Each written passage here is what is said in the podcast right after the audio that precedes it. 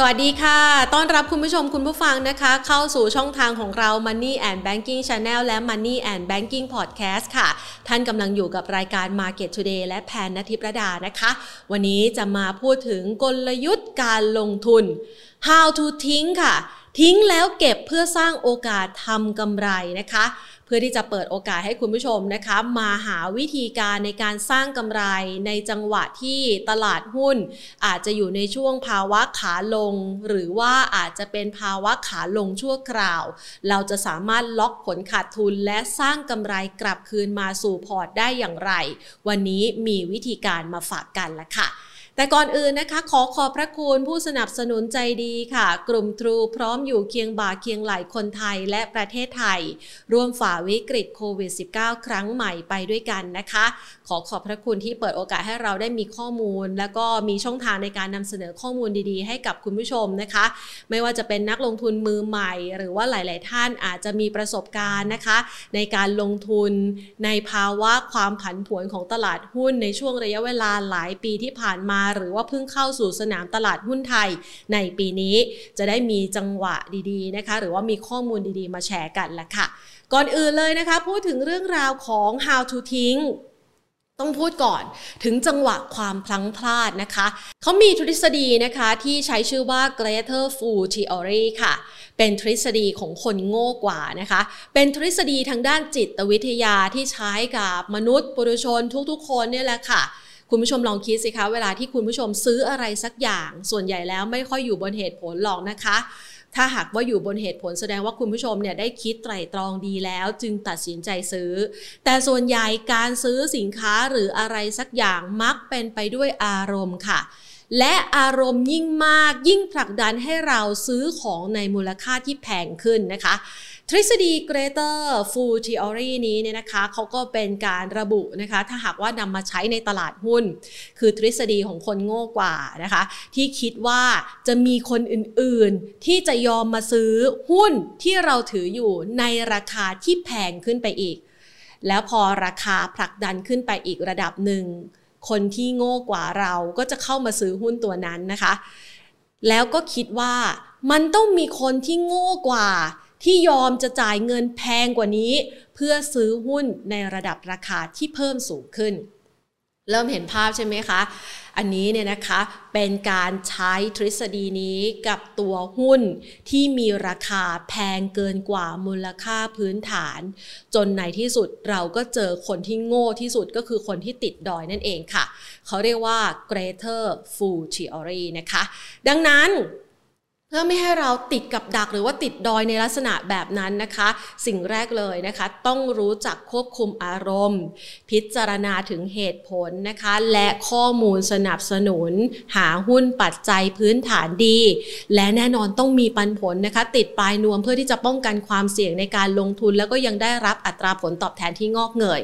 แต่ถ้าใครพลาดไปแล้วเราจะทำยังไงล่ะ วันนี้เราก็เลยมีกลยุทธ์ที่เขาเรียกว่าช็อต against pros มาฝากกันนะคะตัวช็อต against plot นี้คืออะไรนะคะอ่ามาพูดคุยกันในเรื่องนี้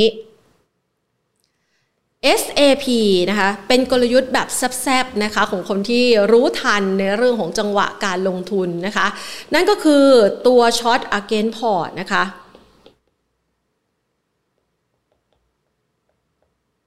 อ่าพอร์ตนะคะ ก็คือการขายในราคาที่สูง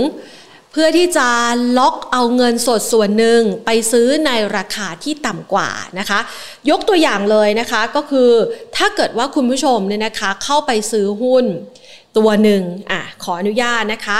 มันจะต่างกันกับคราวที่แล้วเมื่อทีที่แล้วเราพูดคุยถึงเรื่องของวิธีการในการคัดลอสใช่ไหมคะ คือคัดลอสเนี่ยมันใช้ในจังหวะที่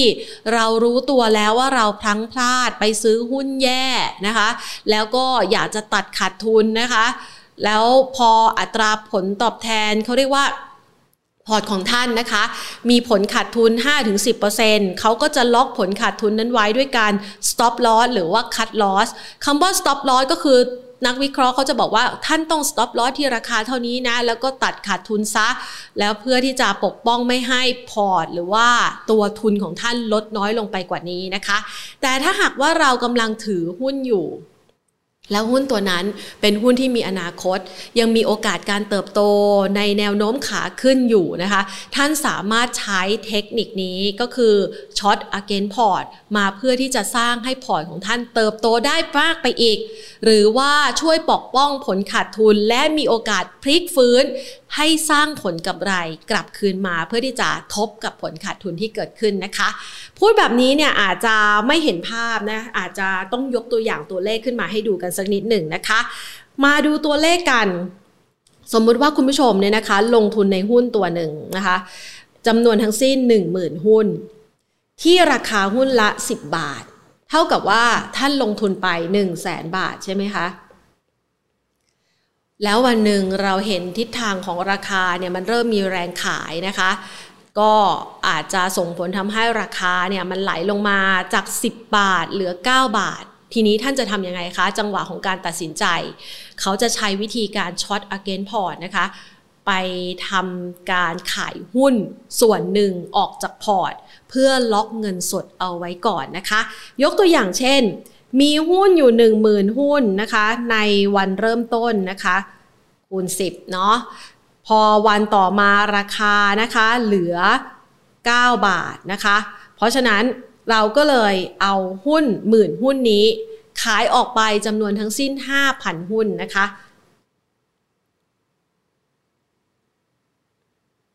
อ่านะแพนขออนุญาตลบก่อนนะคะ นะคะก็คือขายหุ้นออกไปนะคะในราคาที่ 9 บาท 5,000 หุ้น เพราะฉะนั้นเราจะเหลือหุ้นอยู่ในพอร์ตของเรา 5,000นะคูณที่ราคาเดิมคือ 10นะคะแล้วก็ขายออกไป 5,000 คูณที่ราคาคือ 9 บาทใช่ไหมคะเพราะฉะนั้นเราจะได้เงินสดกลับคืนมา 45,000 บาท ใช่ไหมคะและเงินสดนี้ล่ะค่ะถือเอาไว้นะคะ เพราะเรามองว่าหุ้นตัวนั้นกำลังจะเป็นขาลง ไม่ว่าจะเป็นขาลงเลย หรือว่าจะเป็นขาลงชั่วคราวนะคะ ถ้าเป็นขาลงเลยอย่างน้อยเราก็ขาดทุนแค่เล็กน้อยนะคะ แต่ถ้าหากว่าเป็นขาลงชั่วคราว เราก็จะหาจังหวะในการเข้าซื้อ แล้วก็ช็อปหุ้นในราคาที่ถูกกว่า แต่ถ้าเป็นขาลงเลยเนี่ยท่านก็อาจจะต้องไปหาจังหวะในการที่หุ้นนั้นจะกลับตัวเป็นขาขึ้น ในระดับราคาที่ต่ำสุดที่เคยทำไว้อะลองเทียบเคียงยังดูนะคะว่าในอดีตเขาทำราคาต่ำสุดไว้ที่เท่าไหร่ ทะลุลงไปไหมรับอยู่ไหมถ้ารับอยู่ก็เป็นจุดซื้อนะคะ ดังนั้นเรามาดูกันพอขายไปได้นะคะ วันหนึ่ง ราคาหุ้นมันลงไปถึงเป้าหมายที่เราตั้งใจเอาไว้ที่ระดับราคา 5 บาทใช่ไหมคะ 5 บาทเนี่ยจาก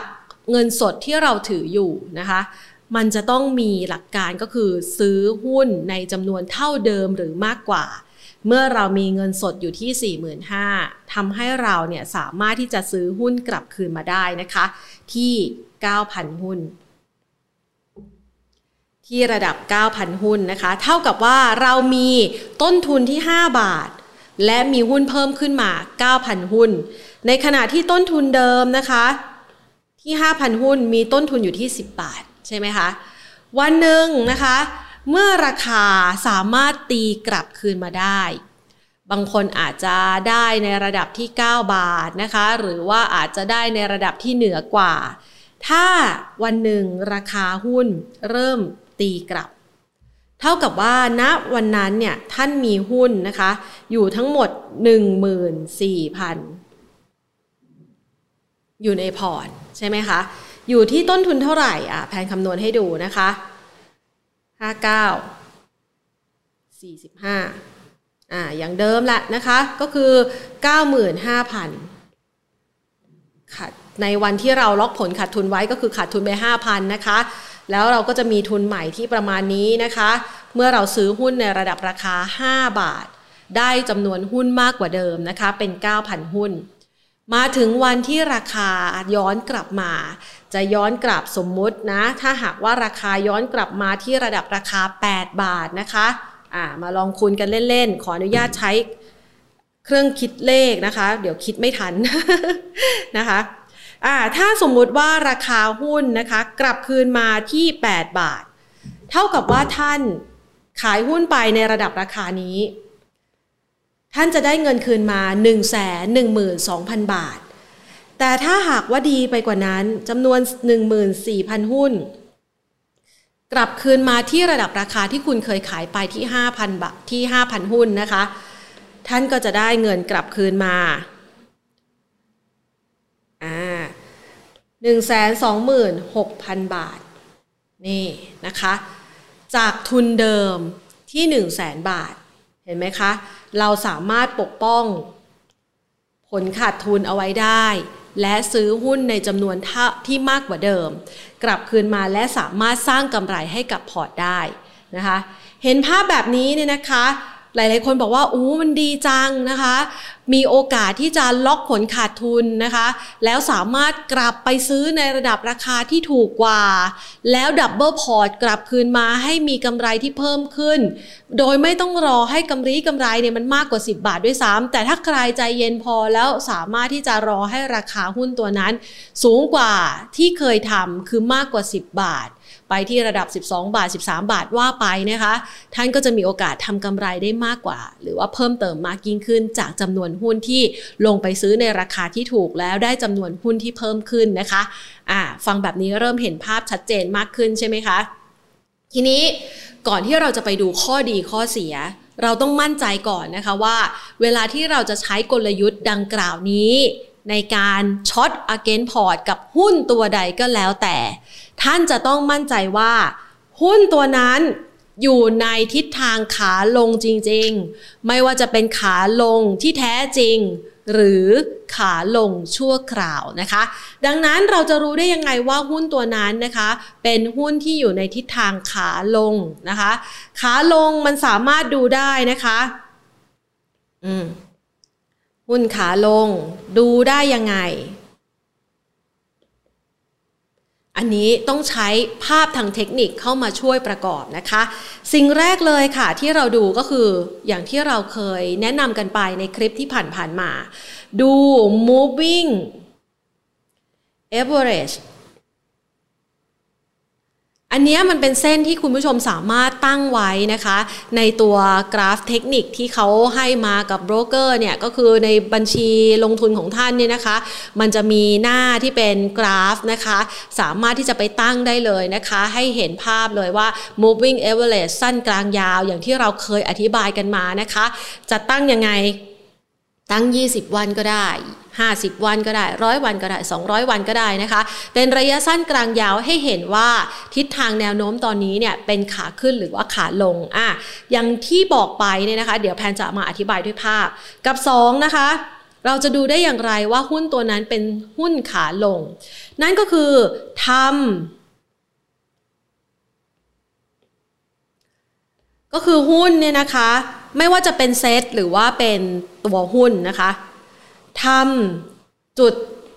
ต่ำสุดใหม่ ที่ลึกลงไปกว่าจุดต่ำสุดก่อนหน้านะคะ หรือว่า lower low นั่นเองค่ะยกตัวอย่างนะ มันก็จะต้องมีเด้งคำว่าเด้งก็คือ technical rebound นะคะ ทุกๆตลาดอะมันจะต้องมีไม่ได้แบบปรับตัวเป็นเส้นแนวดิ่งลงมาซะทั้งหมดนะคะ ดังนั้นเนี่ยเวลาหุ้นมันขึ้น มันก็จะมีจังหวะขึ้นแล้วก็ลงนะคะ ตรงนี้มันเป็นจังหวะ technical rebound รู้ได้ยังไงเป็นเพียงแค่ technical reboundไม่สามารถสร้างจุดสูงสุดใหม่ได้เหนือจุดสูงสุดเดิมนะคะ ในขณะที่ทำจุดต่ำสุดลงนะคะ นี่นะคะ เป็นทิศทางขาลงแบบนี้ อันนี้วาดภาพคร่าวๆนะคะ ให้เห็นนะคะ ว่ามันทำจุดต่ำสุดใหม่ เนี่ยแหละคือแนวโน้มของหุ้นขาลงนะคะ มาดูกันต่อนะคะ แล้วเราจะรู้ได้ยังไงนะคะ กับวิธีการง่าย ๆ อีกหนึ่งวิธีนะคะ ว่าตอนนี้เนี่ยเป็นหุ้นขาลงแล้วนะคะ 3 ค่ะ ก็คือดูแนวรับแนวต้านท่านสามารถตีเส้นขึ้นมาง่าย ๆ เลยนะคะ ภายใต้รูปแบบของกราฟเนี่ยนะคะยกตัวอย่างนะ สมมุติว่าหุ้นเนี่ยมันเป็นทิศทางขาขึ้นมาโดยตลอดใช่ไหมคะ แล้ววันหนึ่งมันก็เริ่มปรับตัวลดลงนะ ท่านสามารถตีเส้นสักเส้นหนึ่งขึ้นมาง่าย ๆนะคะ ผ่านจุดต่ำสุดให้ได้มากที่สุดนะคะ เพื่อที่จะเป็นจุดวัดว่าณนะปัจจุบันนี้เนี่ยมันทำจุดต่ำสุดใหม่ไหมนะคะ มันเรียกว่าเส้นแนวรับแนวต้านนะคะ ซึ่งจริงๆแล้วมันมีวิธีการนะ จะตีเส้นแนวเอียงที่จะเป็นการบ่งบอกแนวโน้มขาขึ้นอะนี่ลองไปตีง่าย ๆดูนะคะ หรือว่าจะตีเป็นเส้นลักษณะแบบนี้ก็ได้ อะขอใช้สีที่แตกต่างเพื่อให้คุณผู้ชมได้เห็นภาพชัดๆนะคะ หรือจะใช้เส้นอย่างนี้ก็ได้นะคะอ่าตีให้ดูนะคะ เห็นภาพแนวรับแนวต้านที่ชัดเจนนะคะ เพื่อที่จะดูว่าณปัจจุบันเนี่ยราคาหุ้นตัวนั้นหรือว่าทิศทางของตลาดหุ้นไทยเนี่ยมันอยู่ในแนวโน้มขาขึ้นหรือขาลง จะได้ตัดสินใจว่าเราต้องใช้ กลยุทธ์ช็อต against port หรือไม่นะคะอ่าพอดูรู้แล้วว่าเป็นทิศทางของหุ้นขาลงนะคะ ท่านก็สามารถทำได้ดังต่อไปนี้ละค่ะ อย่างที่เราได้อธิบายเอาไว้นะคะ ว่าเราก็จะต้องมีการล็อกหุ้นจำนวนหนึ่งขายออกมานะคะ เพื่อที่จะได้เงินสดไปรอซื้อหรือว่ารอช็อปหุ้นตัวนั้นในราคาที่ถูกกว่า ทีนี้เรามาดูกันบ้างนะคะ พอเรารู้แล้วว่าหุ้นตัวนั้นอยู่ในแนวโน้มขาลงนะคะ เรามาดูกันต่อนะคะว่าไอ้ตัว SAP นะคะหรือว่าช็อต against port นั้นจะสามารถใช้กับสถานการณ์ไหนได้บ้างนะคะ ใช้กับสถานการณ์ ดังต่อไปนี้หนึ่งอย่างที่บอกเลยนะคะว่า หุ้นตัวนั้นอยู่ในช่วงของขาลงค่ะ หุ้นขาลง มั่นใจแล้วว่าเป็นหุ้นขาลงนะคะ เริ่มทำจุดต่ำสุดใหม่ หรือแม้กระทั่งหลุดแนวรับนะคะ ที่ MA moving average ในรอบระยะเวลากี่วันก็ว่าไปแล้ว แต่ว่าท่านเนี่ยซื้อในระยะสั้นกลางยาวนะคะ ถ้าหากว่าซื้อในช่วงเวลาสั้นๆ ลงทุนสั้นๆ ก็ดูตัว MA สั้นนะคะ แต่ถ้าดูในระยะยาวก็อาจดู MA ในระยะเวลา 200 วัน อันนี้ก็จะเป็นตัวบ่งบอกที่ชัดเจนว่าอยู่ในช่วงขาขึ้นหรือขาลงที่เขานิยมใช้กันนะคะ พอรู้ว่าเป็นหุ้นขาลงเนี่ยนะคะ การใช้ SAP หรือว่า Short Again Port ก็จะช่วยล็อกผลขาดทุนของท่าน ไม่ให้สูญเสียหรือว่าพอร์ตเสียหายจากผลของการลงของหุ้นตัวนั้นๆนะคะ ดังนั้นข้อดีของมันก็คือช่วยล็อกผลขาดทุน กับ 2 รู้แล้วนะคะ ดูแล้วรู้ว่าหุ้นตัวนั้นนะคะ อยู่ในภาวะขาลงชั่วคราว อันนี้จะใช้ได้เมื่อเมื่อหุ้นตัวนั้นนะคะ เป็นหุ้นโน้ตไว้หน่อยนะคะ ปัจจัยพื้นฐานดี บวกกับมีแนวโน้มเติบโตยาว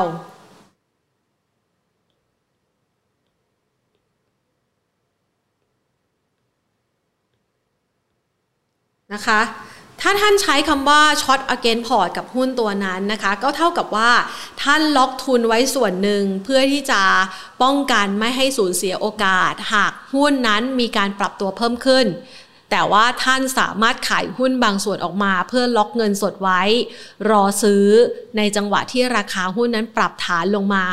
แล้วก็สามารถซื้อได้ในราคาที่ถูกกว่า ในจำนวนตัวหุ้นที่มากกว่า แล้วรอให้มันขึ้นในระยะถัดไปนะคะ นั่นก็คือหมายความว่า ท่านสามารถใช้ซื้อหุ้นที่เป็นจังหวะราคาแบบนี้ได้นะคะ คือขายที่ระดับนี้นะคะ แล้วกลับมาซื้อใหม่ที่ระดับนี้นะคะ เพื่อที่จะรอให้หุ้นตัวนั้นเป็นแนวโน้มขาขึ้นในระยะถัดไปนะคะ ก็อาจจะใช้ได้ในจังหวะที่มีการไซด์เวย์ในกรอบที่กว้างสักหน่อยนะคะ กับ 3 ใช้ได้ในสถานการณ์ไหนนะคะจะใช้ได้กับหุ้นที่มีความแข็งแกร่งกว่าตลาดนะคะ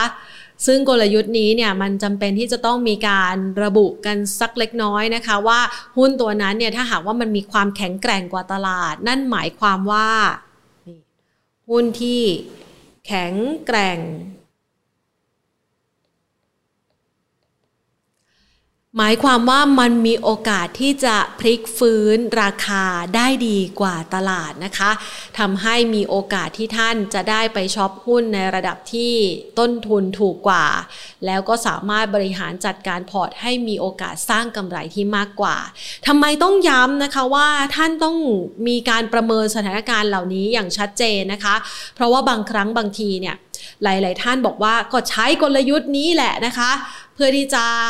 คัดลอสบ้างอาจบางคนอาจจะใช้เป็นเทคนิคในการคัดลอสนะคะ บางคนอาจจะใช้เป็นเทคนิคในการที่จะหาโอกาสซื้อหุ้นในต้นทุนที่ต่ำกว่า แต่ปรากฏว่าสถานการณ์ที่เกิดขึ้นกลายเป็นขายหมูค่ะ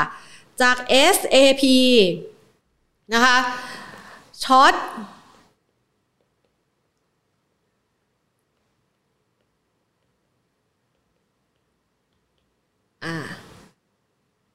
นะคะกลายเป็น SAP แบบนี้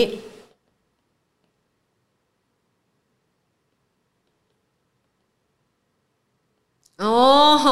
กลายเป็นขายหมูไปซะได้นะคะ คือขายแล้วราคากลับเด้งแล้วไปต่อ มันเลยไม่มีโอกาสนะคะ ที่จะกลับไปซื้อราคาหุ้นที่ถูกกว่านะคะ ดังนั้นอย่างที่บอกไปแล้วค่ะว่าไอช็อตอเกนพอร์ตเนี่ยนะคะ มันสามารถทำได้ในภาวะที่ท่านมั่นใจแล้วว่า หุ้นตัวนั้นเป็นหุ้นขาลง หรือว่าเป็นภาวะขาลงชั่วคราวนะคะ และย้ำเลยว่าเป็นหุ้นปัจจัยพื้นฐานดี ถ้าเป็นหุ้นปัจจัยพื้นฐานแย่นะคะ แนะนำให้ cut loss แล้วไปหาโอกาสการลงทุนในหุ้นตัวใหม่นะคะ และแน่นอนว่าการใช้ short against port มันมีเทคนิควิธีก็คือว่า ตัดส่วนหนึ่งเพื่อขายเอาเงินสดกลับมาและเติมพอร์ตใช่ไหมคะ กับอีกแบบหนึ่งคือบางคนอาจจะขายหมดเลยนะคะ เมื่อมั่นใจว่าหุ้นตัวนั้นอาจจะลงไปแน่ ๆนะคะ ก็เป็นการปกป้องผลขาดทุน แล้วก็ลงไปซื้อในระดับราคาที่ต่ำกว่า เพื่อที่จะสร้างกำไรกลับคืนมาให้โคเวอร์ผลขาดทุนที่เกิดขึ้นในครั้งแรกนะคะ อันนี้ก็สามารถทำได้ แล้วแต่ว่ามุมมองแนวโน้มการลงทุนของท่านต่อหุ้นตัวนั้นเป็นอย่างไรนะคะ ย้ำกันสุดท้ายค่ะ ว่ากลยุทธ์เหล่านี้เนี่ยนะคะรู้ไว้ใช่ว่าค่ะ และถ้าหากว่าท่านลองเอาไปฝึกใช้นะคะ แน่นอนว่ามันจะทำให้ท่านมีความเชี่ยวชาญในการบริหารพอร์ตการลงทุนของท่าน ในทุกๆสถานการณ์ และสามารถสร้างผลกำไร และปกป้องผลขาดทุนได้ นี่แหละค่ะคือเรื่องราวของ how to ทิ้ง ทิ้งแล้วเก็บอย่างไรเพื่อสร้างโอกาสทำกำไรในวันนี้นะคะ หวังว่าคลิปนี้จะเป็นประโยชน์กับท่านหลาย ๆ ท่านนะคะ ถ้าใครมีความรู้รู้หรือเคยมีประสบการณ์แบบนี้ ลองมาแชร์กันดูสิคะว่าท่านทำอย่างไร ถ้าหากว่าเกิดสถานการณ์ดังกล่าวนะคะมาฝากความคิดเห็นไว้ใต้ลิงก์นี้ หรือว่าใต้คลิปนี้กันนะคะ แล้วพบกันใหม่ค่ะ ในวันพรุ่งนี้นะคะ ยังมีเนื้อหาดีๆ ที่น่าสนใจรออยู่ สวัสดีค่ะ